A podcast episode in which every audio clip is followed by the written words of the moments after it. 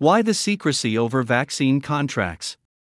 Commentary Major international governments have signed multi billion dollar legal contracts with drug companies in order to secure access to COVID 19 vaccines.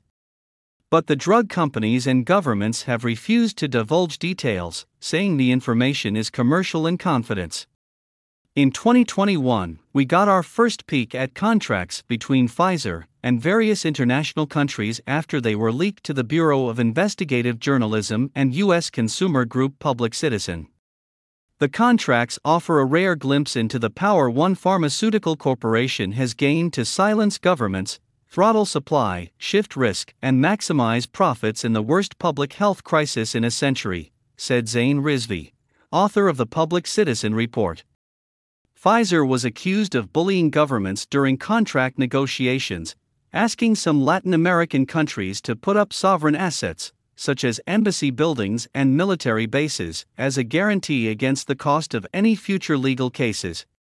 High Court Decision in August, a South African NGO called Health Justice Initiative won a High Court challenge to gain access to all of South Africa's COVID 19 vaccine contracts. Tony Nikolic, an Australian solicitor from law firm Ashley Francina, Leonard and Associates, reviewed the Pfizer contract and says it reads like South Africa was held to ransom over the deal. It's a one sided contract. Pfizer gets all of the profits and none of the risks, says Nikolic. It's akin to extortion, there's absolutely no liability for the vaccine manufacturer in terms of injuries that may arise from their product. The South African government agreed to indemnify, defend, and hold harmless Pfizer and all its affiliates from any and all suits, claims, actions, demands, losses, damages, liabilities, settlements, penalties, fines, costs, and expenses arising from the vaccine. It also says the government will create, dedicate, and maintain a no fault compensation fund sufficient to undertake and completely fulfill the indemnification obligations for damage, injury, or harm arising out of, relating to, or resulting from the development, administration, or use of the vaccine. Nikolic says it's like the manufacturers could ask for anything they wanted.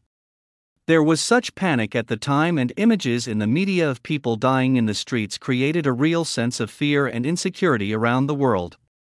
The protection against liability is not only in place for the initial vaccine formulation, but for any or all related strains, mutations, modifications, or derivatives of the foregoing that are procured by purchaser. What this means, explains Nikolic, is that Pfizer can modify its vaccine to match whatever variants emerge and still have all the same protections against liability.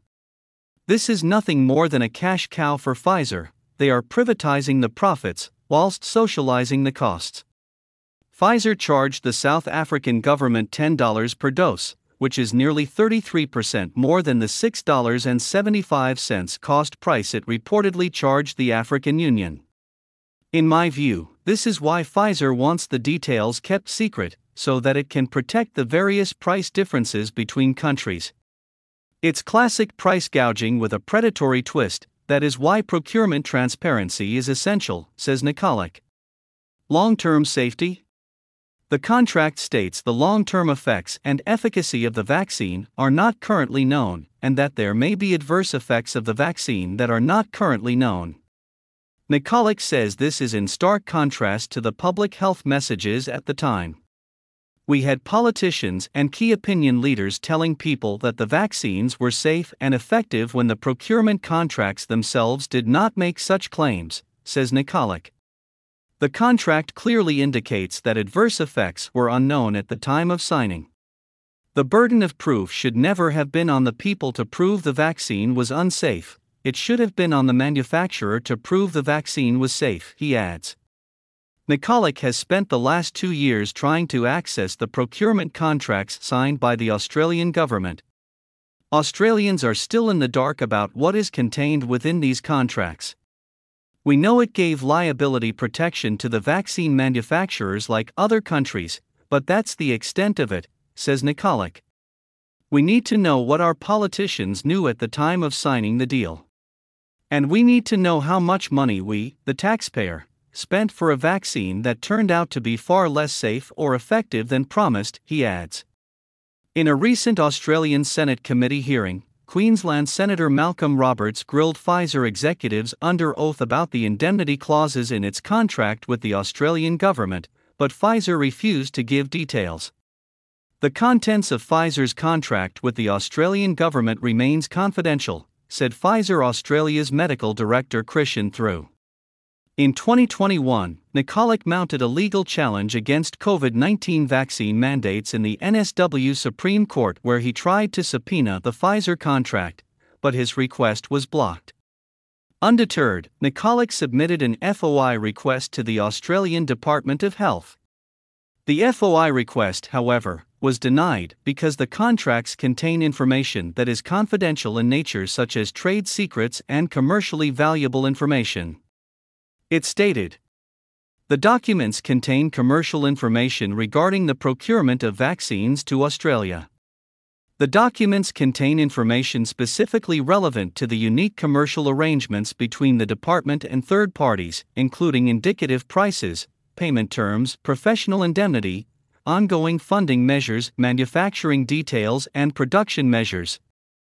Nikolic says it's unethical, potentially unlawful, and immoral for them to argue that the right to preserve commercial confidence overrides the right for public safety. It just doesn't make sense. He adds, it just boggles the mind how governments just rolled over and entered into agreements with companies like Pfizer that have a long track record of breaching the False Claims Act, resulting in billion dollar criminal and civil liability. Originally published on the author's Substack, reposted from the Brownstone Institute.